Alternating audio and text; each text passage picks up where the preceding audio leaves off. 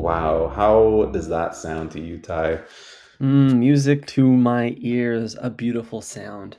Ah, Ah, yes. a, a ding-a-ling-a-ling. Ding-a-ling-a-ling. And how are you, Ty, on this fine Friday afternoon? It's beautifully sunny outside. Mhm, I gotta Uh, get you down on getting uh, Friday. are you getting into your hot Thai summer yet? We're in the hmm end of July. Yeah, dude. See, like all this Ken talk online is making me feel really uh inadequate. I'm looking at my body and I'm thinking, I have not achieved hot Thai summer as I planned. I Hmm. need like, and I think it's because my job isn't beach. My job Your isn't job beach. your job isn't to look hot in a in a speedo, so I don't hmm blame you. Uh, we get paid to sit in an Eames lounger and pour our hmm heart out in the booth. Yeah. Um, so I don't I don't totally blame you, but I understand the imposter syndrome right now, or the I guess insecurity that you might be feeling because I feel the same, dude. Uh, it's Ryan Gosling types and Margot Robbie types are prancing around my social media feeds, and it's all I can really think about. Yeah, dude, there's a lot of a lot of p- pink washing happening right now, and I'm not I'm hmm not really here for it, Eric, and I'm gonna tell you why. Here's here's my problem.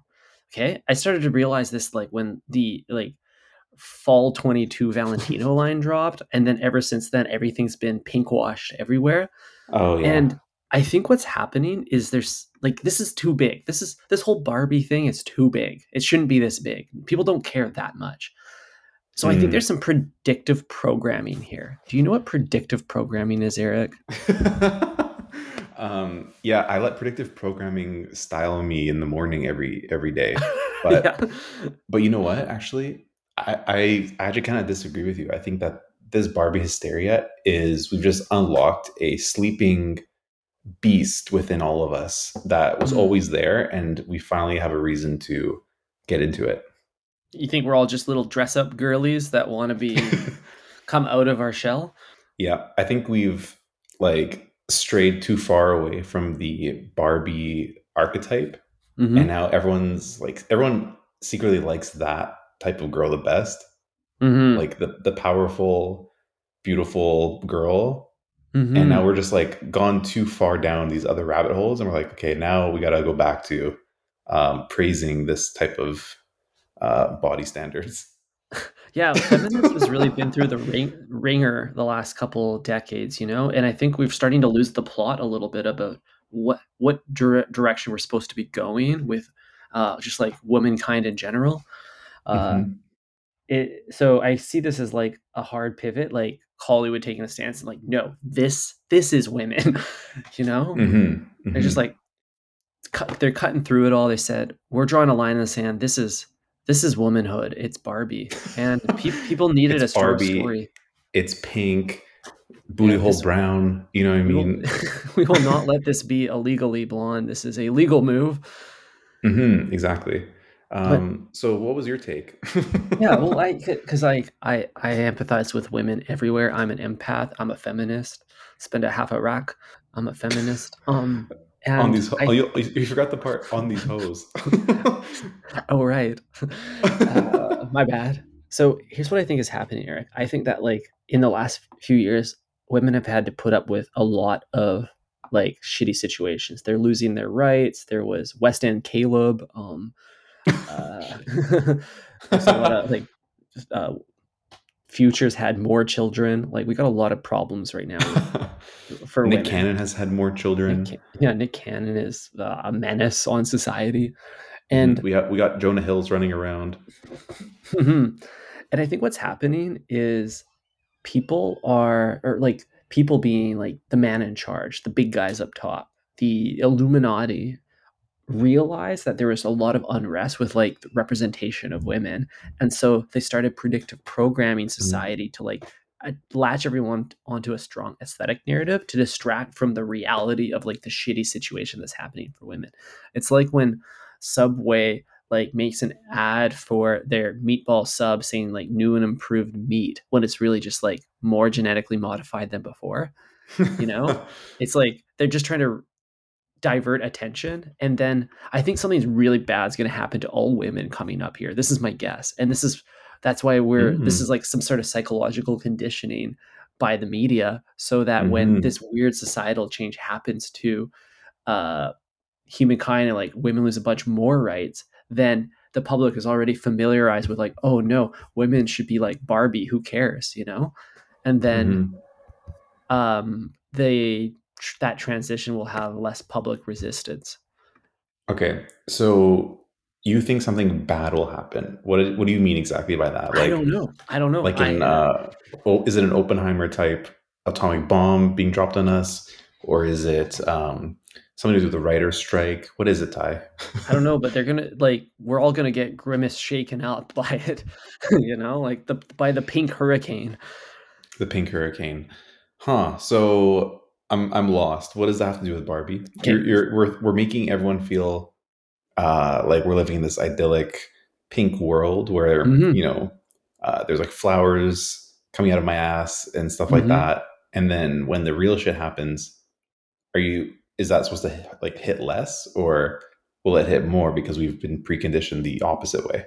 It's gonna hit less because we're all distracted. Our our our pink brains have been uh, so enamored with this like bubblegum lifestyle that we're not even paying attention.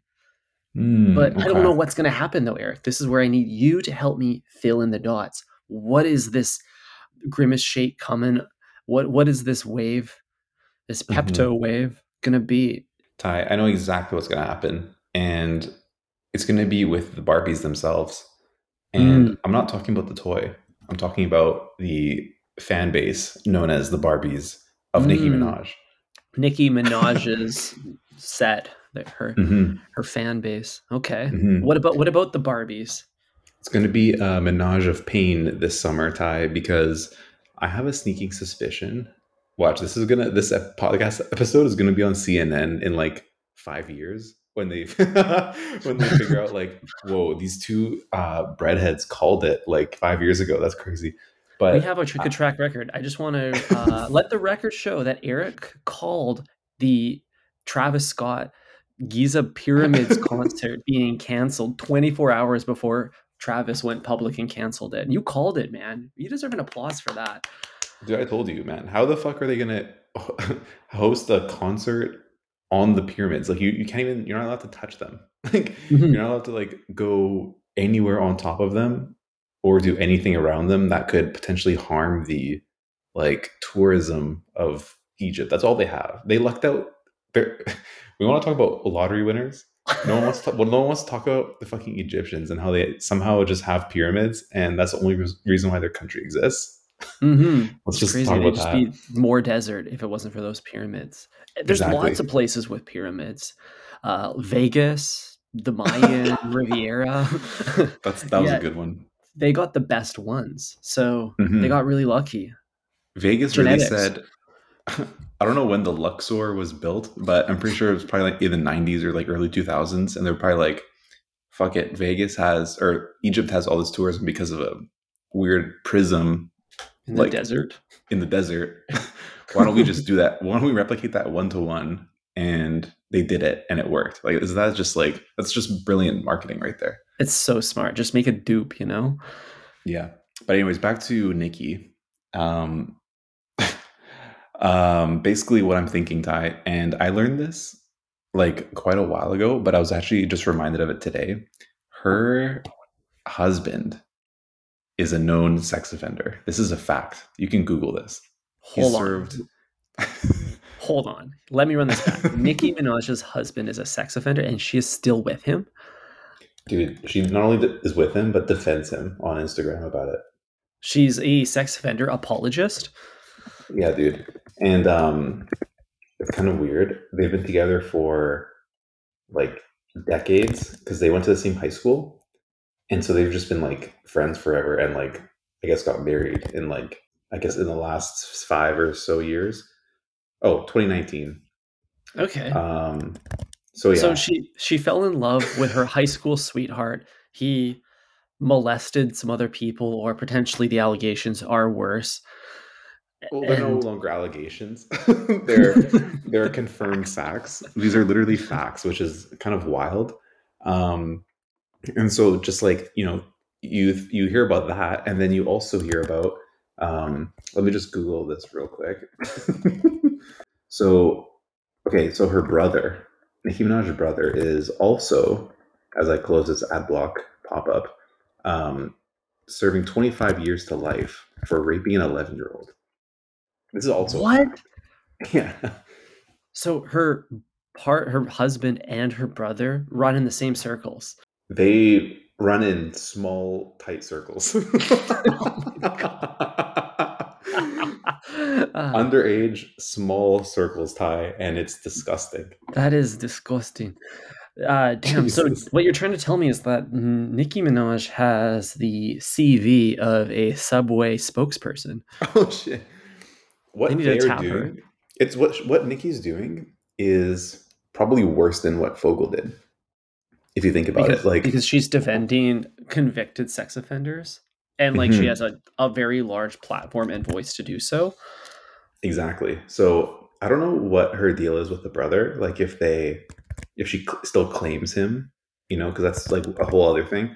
But she's on record of like defending her husband and being like, like you don't, you guys don't know real love, you know, stuff like that. Um, because he was with her before the fame, right? Before she had a dollar.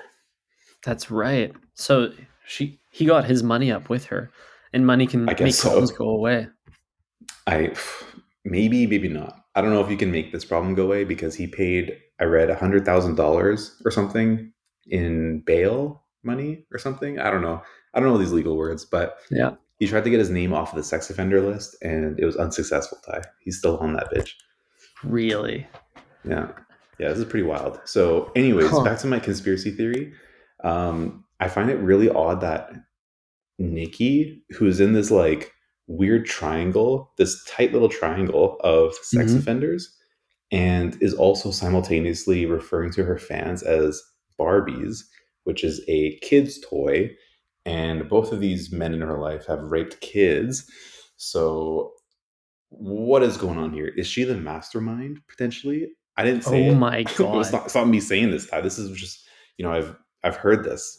You know maybe maybe she's the mastermind running the whole show of some kind of weird trafficking thing or God knows what else. hmm hmm yeah you're just correlating the facts presenting the evidence we'll let the Mhm. jury decide uh, God- but I said I said God, please give me pattern seeking brain, and then this is the pattern that I've come up with. this is the best you could do this is the best I could do. And with my monkey brain, I was able to put the th- three dots together, and this is what spat out. So, Dude, this is why we brainstorm in the lab because I'm looking for a global calamity and you have identified a high risk situation. And Yeah. maybe what's going to happen is that like the CIA is going to take down Nicki and the. Barbies everywhere. We need to make sure that they are preoccupied with other Barbies when that happens. hmm and what better way to recruit these barbs, but then putting them all in the same room together with a IMAX size projection of a commercial? This is Mhm. literally like the Clockwork Orange scene where they're like watching a movie and their eyes are pried open. It's like you have to Mhm. get through the scene of, uh, you know, her heels not going down or whatever. Yeah, yeah. Wow, you're so right. wow. Uh, I think that the bubble, we will know the bubble is about to pop when we get the like menage a turkey breast on the Subway menu. And when that collab happens, that's the final straw before the takedown. Yeah, if Subway had it, like if Subway at, at all enters the chat here, we know there's gonna be Mhm. something going on because Something's going on. Subway's got a record. Um, Mhm. We didn't forget. You know what I mean? We didn't forget about Subway's record. And I don't know, man. The patterns are there. It's just we need the we need a witness. Dude, yeah, we need some we need some harder evidence right now. Yeah. That's what we need. And let's just be clear. I pray that this is not true. Mhm. But the writing's on the wall, you know? It's on it's on the fake brick wall. hmm The pink lipstick writing is on the mirror in the beauty studio. That's for sure. yep. In the Sephora beauty bar. the Sephora, the Rouge VIP, VIB beauty bar, of course. Very important Barbie, yeah. It's not rouge, man. Mhm. It's bubblegum pink. Mhm, exactly. Wow. Well, that's the that's a hard hitting theory. Fifteen minutes into this episode. So, what else we got on the on the on the docket? Ty, you listened to Utopia yet? No, I didn't listen to Utopia yet, dude. I'm so sorry. I know it launched today. Uh, you probably listened to it because you are frothing for Travis Scott music. Clearly, as anyone listened to our last episode knows, I'm the biggest fan of Travis Scott, and I have Days to, before rodeo. days before. Um, speaking of days before, I listened to Utopia a day before because it came out at 9 p.m. Eastern, 9 p.m. Pacific, which is midnight Eastern. So I just like randomly looked and it was there, and I like hit the gym, Mm-hmm. and I guess I got a good workout in. I don't know. This album sucks, dude. I hate it. It's not Oh good. no. okay. Wait. Well. Okay. Can I'm gonna listen to it today at some point. Tell me, set me up for success here. Okay.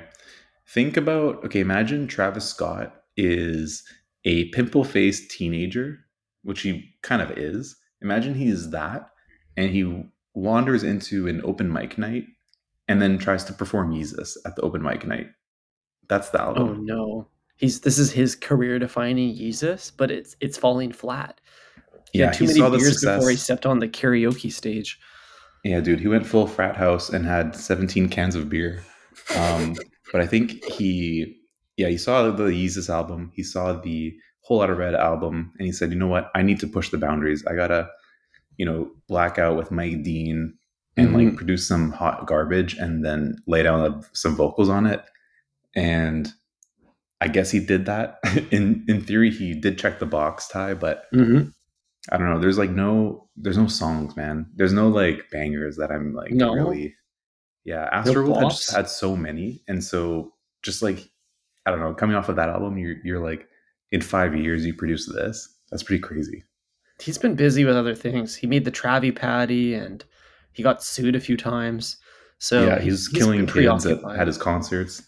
The thing is, like, those are all experiences that you think could influence the music to tell a really good story about who you are and how you got there. And I don't think Travis has got stories to tell. I don't think so either. I think Drake had the most compelling story on the album, and And and he and he had a Pusha T and Pharrell diss on there, which was I heard nice. after Louis died, or after Virgil died, no one wears their Louis or something. uh, yeah, so that was like the Pharrell part. Well, actually, there's two Pharrell parts. He also I don't remember, I don't know if you remember last year, or maybe it was early this year. He bought Pharrell's jewelry up at auction. hmm He he got all the ice. You know all the ice, and then on this uh, song, he claimed to have melted it down um, because he doesn't care about its heritage. Wow, ice won't melt. words. Exactly. Interesting. Interesting. So- yeah. What does Drake have against Pharrell? I don't I don't understand that at all. You think they kind Well, of came Pharrell, Pharrell Yeah. and Pusha T are like are butt buddies. Ah. I see. And he's obviously not pushing P with T right now. he's not. He's not pushing uh, Terrence. Is that his name? Something sure like that. Terrence. Um, yeah, he's Trevor. not feeling that. Trevor. Pushing Trevor. Um, and so yeah, there you go. That's that's my review of the album. I, Yeah, I give it a light, a light to soft four. yeah, well, thank you for listening to the needle drop, everybody. Um, Now, our breadheads do enjoy hot trash. If they didn't, they wouldn't listen to this podcast. So I'm sure they will find a new sense Or of eat at self-worthiness. or eat at Subway. Shit is not as hot as it should be, honestly. Like it's hot if you make it spicy, but the sandwich is always cold by the time it ends up in my hand, and I don't know why. Like, that's are they- true. well, like they should toast it again or have heat lamps or something. It's so stupid.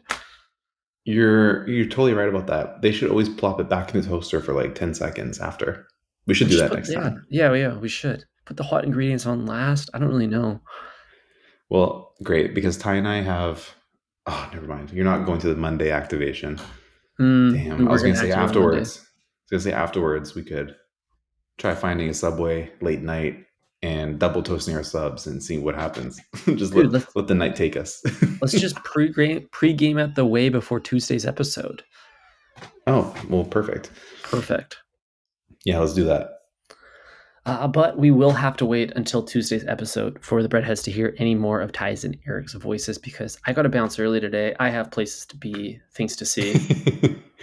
That's right. He got he had to go right at three thirty. Mhm. Um, shortest episode of all time. It's a six incher. Damn. Okay. Well, Ty's got flights to catch. Let's uh, end here, and we will see you breadheads on Tuesday.